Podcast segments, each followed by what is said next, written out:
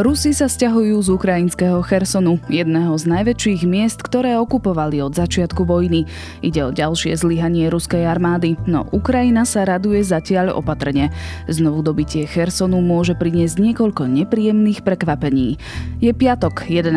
novembra, meniny majú Martinovia a Marošovia. Dnes bude oblačno až polojasno, v nižších polohách ojedinele hmla 7 až 14 stupňov. Počúvate Dobré ráno, denný podcast denníka ZME s Janou Maťkovou. Čechov. Moji milí Slováci, to som ja, Julo. Vrátil som sa, aby som vás povzbudil. Je tu ďalšia dobrá správa o tom, čo sa na Slovensku podarilo dokončiť. IT prostredie na Slovensku je opäť bližšie k vyrovnanej spoločnosti. Stereotypy o pôsobení žien v IT trápia našu krajinu už dlhodobo. Organizácia IT v IT sa tomu venuje už 10 rokov a prispieva k riešeniu nerovnej situácie. Za túto dobu dokončilo jej technologické vzdelávanie viac ako 30 tisíc dievčat a žien. Aj oni si tak získavajú priestor, do ktorého určite patria. Dobrú správu o Slovensku pre vás s radosťou dokončila Slovenská spoliteľňa. Budúcnosť je vaša.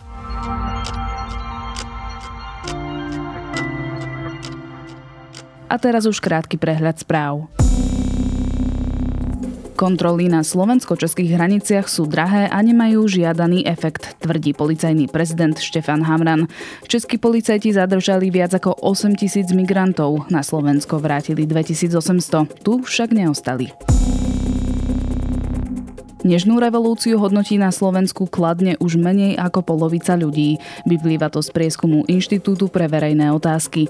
Je to prvýkrát od roku 2014, čo pozitívny vzťah k 17. novembru vyjadrilo menej ako 50% dopýtaných.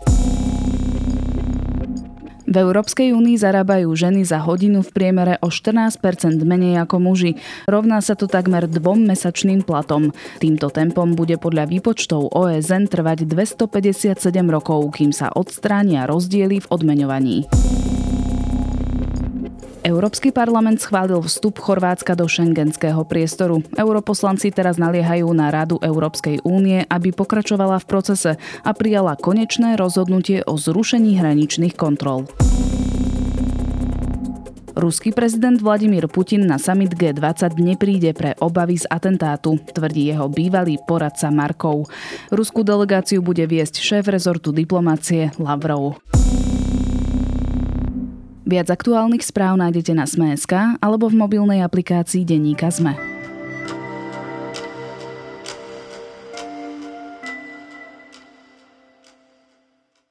Občania Donecka, Luhanska, Záporožia a Chersonu budú navždy naši občania, povedal v prejave Vladimír Putin na konci septembra pri vyhlasovaní ukrajinských regiónov za ruské. O ani nie mesiac a pol neskôr sa situácia mení, aspoň v Chersone. Z mesta západne od rieky Dneper sa majú ruskí vojaci stiahnuť, a to dokonca na príkaz samotného ministra obrany Sergeja Šojgu. Dostalo sa Rusko na bojsku do úzkých, alebo ide len o pascu na ukrajinské jednotky? Jednotky. Budem sa pýtať redaktora zahraničnej redakcie denníka ZME, Lukáša Onderčanina. In the battle to liberate Ukrainian territory, all eyes tonight are on statements from the Russian defense minister, who has publicly ordered the withdrawal of forces from Kherson's West Bank. For us, the lives and health of Russian servicemen are always a priority. We will proceed with the withdrawal of troops and take all measures to ensure the safe transfer of personnel, weapons and equipment across the Dnieper River. Lukáš, Rusi hovoria, že sa stiahujú, pretože chcú chrániť svojich vojakov, no história nám ukázala, že ruskej armáde veľmi nezáleží na životoch svojich vlastných vojakov a sú im dosť ľahostajné. Aký je ten pravý dôvod stiahnutia vojakov z Chersonu? Tak čiastočne je to zrejme aj to, že majú nedostatok vojakov, takže možno im nezáleží na tých samotných životoch, ale predsa len nedokážu úplne zásobovať ten južný front neustále novými zmobilizovanými brancami. Takže určite jedným z dôvodov, prečo stade odchádzajú, je práve to, že tam nechcú ako keby návažať stále nových ľudí. A ďalšie dôvody sú napríklad e, tie logistické problémy. To znamená, že v posledných týždňoch a mesiacoch sa dosť výrazne obmedzila možnosť zásobovať tieto vojenské jednotky v Chersone kvôli tomu, že boli zničené viaceré mosty, viaceré zásobovacie trasy. Takže toto sú ako keby dva také hlavné dôvody, prečo ten ústup z Chersonu nastal alebo nastáva. A teda tie zničené mosty alebo odstrihnutie nejakých logistických infraštruktúr, to je asi vzhľadom k tomu, že akú taktiku má ukrajinská armáda. Určite áno. Ukrajina vlastne zmenila taktiku, dá sa povedať, že po lete kým pred letom sa snažila postupovať pomaly, možno aj s tými konvenčnými zbraniami smerom na ten Herson, tak naozaj ten postup bol pomaly, ale zmenilo sa to vtedy, keď dostali zo západu presnejšie zbranie, napríklad tie Himarsy zo Spojených štátov a v tom čase vedeli teda mieriť na konkrétne ciele oveľa precíznejšie ako dovtedy. A preto sa rozhodli, že budú cieliť nie priamo na ten front, nie priamo na vojakov, ale že to skúsia taktikou obmedzenia nejakých dodávok. Takže presne poškodili niekoľko mostov cez Dneper, pretože celá výhoda aj nevýhoda Chersonu ako mesta je to, že je vlastne na brehu rieky Dneper a tým pádom Rusi sa báli prevážať e, cez rieku a cez mosty hociaké ďalšie tovary, vojenskú techniku aj ďalších vojakov, takže v podstate im čiastočne udusili tie logistické trasy.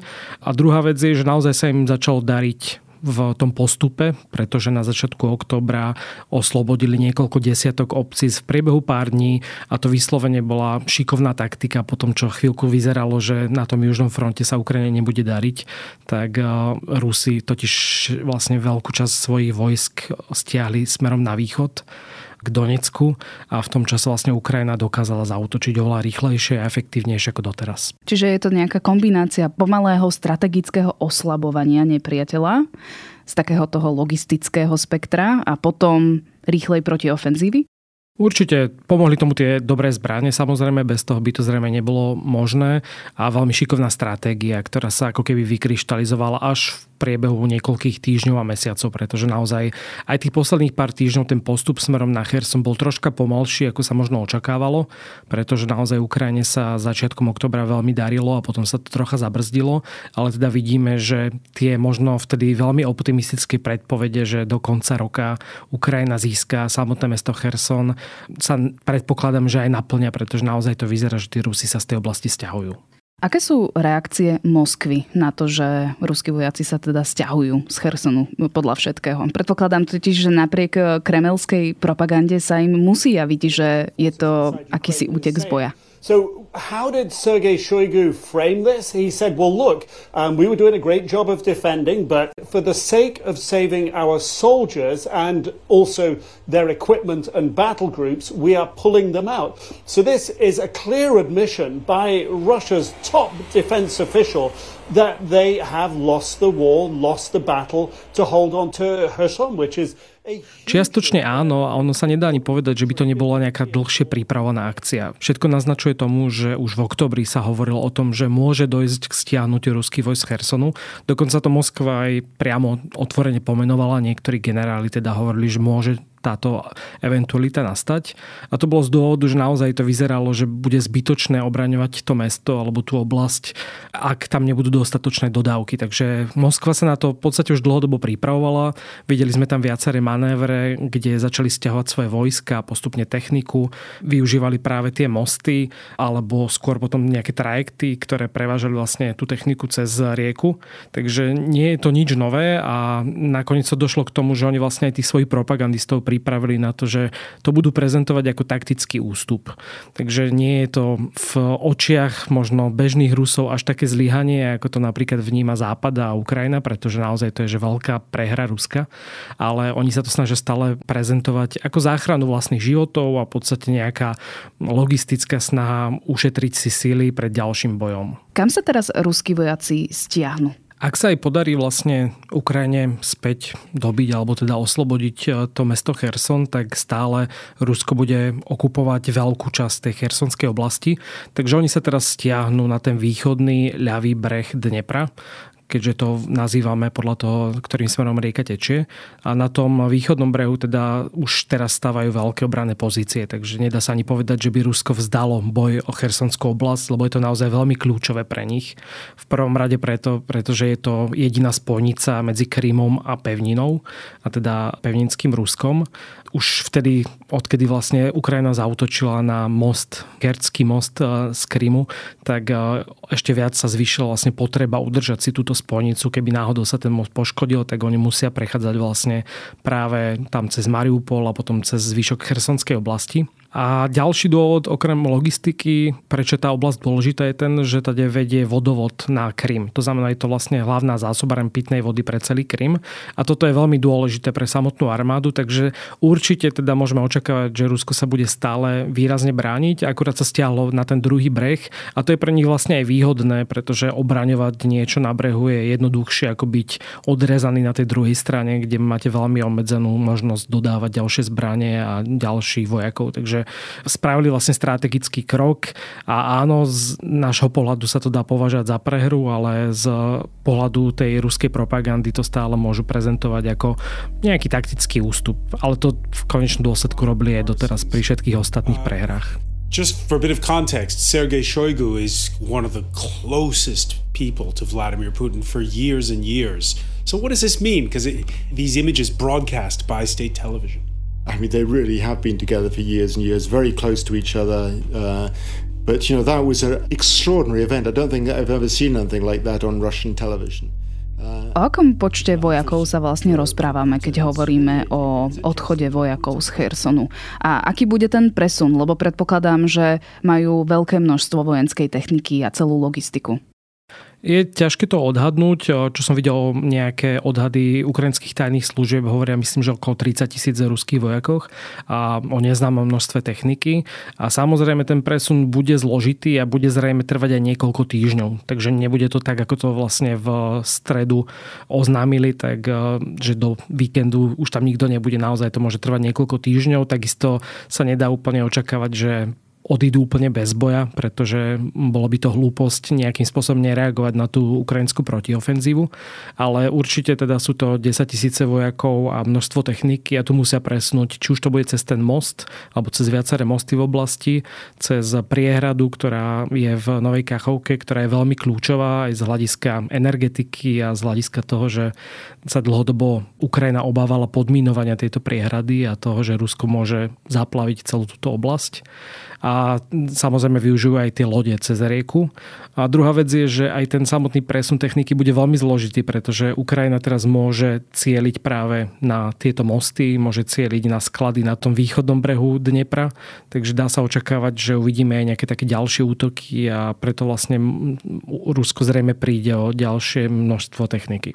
Hovoríš, že ten presun sa asi nezaobíde bez boja. Nie je to ale pasca? Nechcú vyvolať pocit toho, že áno, stiahujeme sa z tohto veľkého mesta, no zámerom je nalákať ukrajinskú armádu do Chersonu a vojensky ich prekvapiť? Existujú viaceré dohady analytikov aj z minulých týždňov práve o tom, že Rusko pripravuje to stiahnutie sa z Chersonskej oblasti alebo z Chersonu, aby nalákalo Ukrajincov, že nech prídu do mesta a potom nejako zautočia. Ale už čoraz menej analytikov sa k tomu prikláňa kvôli tomu, že naozaj vidíme tie presuny techniky, vidíme, ako sa presúvajú vojaci a nedá sa presne povedať, že by to bolo bez boja. Dá sa očakávať, že pokiaľ Ukrajinci prídu aj do samotného Chersonu, tak sa tam stretnú s množstvom mín. Videli sme to aj na východe Ukrajiny, že naozaj boli míny poschované všade, vrátanie škôl a nejakých nejakých detských hračiek, eh, domov civilistov, takže určite eh, to mesto nebude v žiadnom prípade nejaké bezpečné. A takisto sa dá očakávať, že Rusko bude útočiť aj raketami potom na Kherson práve z dôvodu, že sa stade stiahne a tým pádom to bude pre nich ako keby jednoduchšie, lebo nebude útočiť na svojich vlastných vojakov. Takže ten ústup je v tomto strategický, ale už ani osobne si nemyslím, že by to bola nejaká veľká pasca, že by ich tam mohli nejako nahnať, pretože naozaj Rusko nemá aktuálne tú kapacitu a celý tento ústup je vlastne spôsobený aj tým vyčerpaním ruskej armády. Oni nemajú dostatok vojakov, ktorí majú za sebou tréning, nemajú dostatok techniky. To znamená, kým sa oni stiahnu a kým vycvičia ďalších vojakov, tak pochybujem, že by sa odvážili na nejaký veľký protiútok voči ukrajinskej armáde, ktorá príde do toho Chersonu. Вы знаете, в Донецкой и Луганской народных республиках, Запорожской и Херсонской областях состоялись референдумы. Их итоги подведены, результаты известны.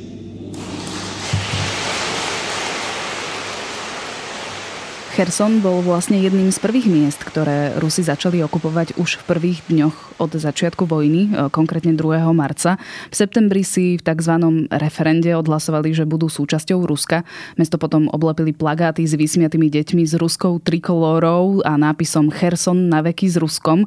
Ako tam vyzeral život v posledných mesiacoch?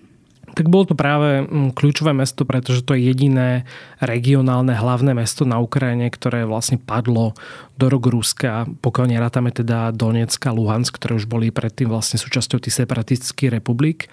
A preto je to bol aj taký symbolizmus a najmä po tom referende, kedy Moskva tvrdila, že toto je vlastne už súčasť Ruska a teraz vlastne po let dva mesiaci a pol sa to zmenilo a Moskva sa vzdala toho Chersonu, tak vlastne preto je to aj také symbolické, symbolická prehra pre Moskvu. A ten život tam bol vlastne pomerne zložitý. Nebol to úplne že bojová zóna, pretože sa bojovalo skôr na okraji toho mesta a Cherson nebol možno tak zničený ako Mariupol alebo nejaké iné mesta alebo Mikolaju, ktoré je pomerne nedaleko. A ten život tam pokračoval s tým, že bol to jedno z prvých miest, kde Rusko zaviedlo rubel na miesto hrivny. Doviezli tam ruských učiteľov alebo ukrajinskí učiteľia dostali povinnosť učiť podľa ruských osnov a naozaj vlastne tá okupačná správa zmenila to mesto na de facto rúské. To znamená, že aj ľudia, ktorí tam zostali a ktorí nemali nejaké problémy s tými úradmi, pretože naozaj sa tam masívne zatýkalo a boli tam aj veľké protesty proti Rusku, ktoré postupne vlastne rozohnali, tak to mesto bol taký možno aj symbol vzdoru, pretože naozaj veľmi dlho trvali tie protesty, ale napokon ako keby tiež podláhlo, pretože to Rusko vlastne získalo úplnú moc nad ním. Takže z tohto hľadiska to bolo vlastne veľmi kľúčové pre Rusko udržať si to. A ďalší dôvod je ten, že je to taká stupná brána smerom k ďalšej ofenzíve, respektíve Rusko na jar slubovalo, že práve z Chersonu bude postupovať ďalej smerom na tie Mikolajov a na Odesu, čo sú vlastne tiež mm, dosť kľúčové mesta, teda Odesa hlavne ako veľký prístav. A teraz vidíme, že práve už ďalej ako za Cherson sa prakticky Rusko nedostalo. A čo je s obyvateľmi Chersonu? Kedysi to bolo vyše 300 tisícové mesto, potom prišli po začiatku vojny informácie, že obyvateľov nútene deportujú smerom viac na východ do oblastí, ktoré pevne okupovali Rusy. Tak určite čas z nich utekala ešte pred začiatkom alebo na začiatku vojny, ale naozaj ten Cherson bol dobitý relatívne rýchlo, takže mnohí tam zostali žiť a vraví sa, že vlastne od jesene celkovo deportovali viac ako 70 tisíc ľudí. Oni to nazývajú evakuáciou, väčšina tých ľudí bola presunutá smerom bližšie k tým ruským hraniciam alebo do tých území, kde Rusko má práve väčšiu kontrolu nad tou oblasťou a určite časť z tých ľudí tam išla aj dobrovoľne. Druhá vec je, že keď z jednej z druhej strany hrozí, že po vás budú strieľať, tak ste tiež nejakým spôsobom nútení stade odísť. Ale naozaj hovorí sa aj o mnohých, ktorí nechceli stade odísť a boli vlastne nútené odsunutí z, priamo z Chersonu. Takže nevieme, čo s týmito ľuďmi bude ďalej. Sú tam príbehy o tom, ako napríklad deti z rodín zobrali priamo už do Ruska. Takže určite množstvo obyvateľov, ktorí žije v Chersone, je výrazne menšie, ako bolo pred vojnou. A je teda otázne, že ako bude vlastne Rusko ďalej postupovať, že či teraz bude útočiť na to mesto, keďže sa stiahli a tým pádom vlastne môžeme vidieť viac civilných obetí, či sa Ukrajina pokusí evakovať čo najviac obyvateľov už smerom na svoje územie a či sú tam ľudia, ktorí vlastne čakajú na to, že Ukrajine sa podarí v najbližších dňoch alebo týždňoch Cherson oslobodiť a tým pádom môžu potom utiecť no, práve na Ukrajinu. To som sa aj chcela práve spýtať, lebo Cherson bol pre Rusko veľkým úlovkom, jediným krajským mestom, ako sme si už povedali, a najzápadnejším miestom, ktoré Rusko dobilo. Čiže je to, zdá sa, veľmi veľká strata pre Rusov. Sme teda svedkami ďalšieho zásadného zlomu vo vojne? Áno, je to tretí najväčší ústup alebo tretia najväčšia prehra po tom, čo na jar sa Rusko stiahlo z Kievskej oblasti a následne ako sa stiahlo z okolia Charkova. Takže vidíme vlastne tretiu prehru v podstate Ruska počas tohto konfliktu a napriek tomu, že tam boli nejaké úspechy niekde na východe a stále Rusko okupuje, myslím, že okolo petinu ukrajinského územia, tak to môžeme vnímať ako veľké ukrajinské víťazstvo, pretože ten dôvod stiahnutia nie je len to, že Rusko sa rozhodlo odísť a nechať to Ukrajine, ako to napríklad v prípade Kievu často prezentujú, že to bola nejaká dobrá vôľa, že si to rozmysleli a podobne, ale naozaj kvôli tým ukrajinským útokom tí Rusi boli nútení stade odísť. Takže vidíme nejaký zlom vo vojne a teraz uh, videl som analýzy o tom, že vlastne to je dôvod, prečo Ukrajine nejakým spôsobom nevyhovuje prímerie v tom zmysle, že poďme teraz rokovať o tom, ako je to aktuálne nastavené, pretože vidíme, že v priebehu pár týždňov sa dokáže tak výrazne zmeniť tá situácia na fronte, že Ukrajina dokáže späť vybojovať a oslobodiť územia, ktoré sú vlastne desiatky kilometrov veľké. Takže z tohto hľadiska to určite pomôže vlastne Ukrajine a možno aj v nejakých takých budúcich rokovaniach a zrejme možno aj pri pohľade západu, keďže napriek tomu, aká bola nedôvera voči Ukrajine na začiatku tej vojny, že vyzeralo to, že naozaj Rusko môže trvať pár dní, kým dobie všetky tie hlavné mesta, tak reálne aj vlastne ďalšie najväčšie mesto, ktoré kontrolovali, tak sa zrejme vráti do rúk Ukrajiny. Тому ми рухаємось дуже акуратно, без емоцій, без зайвого ризику, в інтересах звільнення всієї нашої землі і щоб втрати були якнайменші. Саме так ми забезпечимо звільнення Херсону, Каховки, Донецьку інших наших міст. Але це буде наслідком саме наших зусиль našich obronných operácií. Naozaj nemáme kryštálovú guľu, nevieme presne určiť, aký bude v nasledujúcich týždňoch alebo mesiacoch ten vývoj, ale čo hovoria teda experti? Dá sa podľa nich očakávať, že Rusko bude brániť ten východný breh Dnepra veľmi intenzívne. Už teraz tam vykopávajú nejakú vlastnú líniu, presúva sa tam vojenská technika, takže aj keby Ukrajina obsadila Kherson a vlastne získala späť mesto, tak e, je ako keby na rane toho ruského delostrelectva a má na jednej strane pomerne výhodnú pozíciu, pretože tým pádom vlastne bude kontrolovať celý západný breh Dnepru v celej krajine. Na druhej strane naozaj tie boje cez tú širokú rieku budú nebezpečné a, a veľmi intenzívne.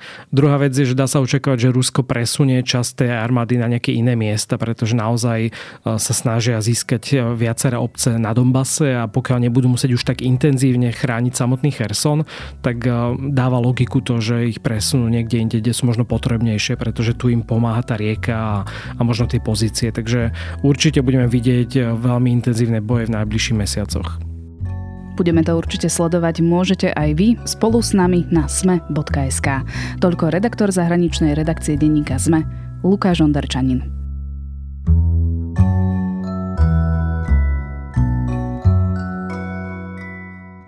11. november je dňom vojnových veteránov a Združenie Postbellum, ktoré dokumentuje svedectvá pamätníkov, pri tejto príležitosti organizuje verejnú zbierku s červenými makmi. Finančné dary budú použité na dokumentovanie príbehov veteránov a pamätníkov 20. storočia, aby sme si pripomínali, o čom bola naša minulosť a vystrihali sa rovnakým chybám. Zbierku môžete podporiť v uliciach krajských miest alebo online na deňveteránov.sk. A ešte tu mám aj podcastové tipy z produkcie denníka ZME, dnes Piatoček a TFM, v sobotu Klik a v nedelu Dejiny o Jánošikovi. Vy ste počúvali Dobré ráno, denný podcast denníka ZME s Janou Maťkovou. A okrem mňa sa na výrobe podcastu podielajú aj Tomáš Prokopčák, Zuzana Kovačič-Hanzelová, Marek Franko, Adam Blaško, Kristýna Janščová a Viktor Hlavatovič. Prajem pekný víkend, počujeme sa opäť v pondelok.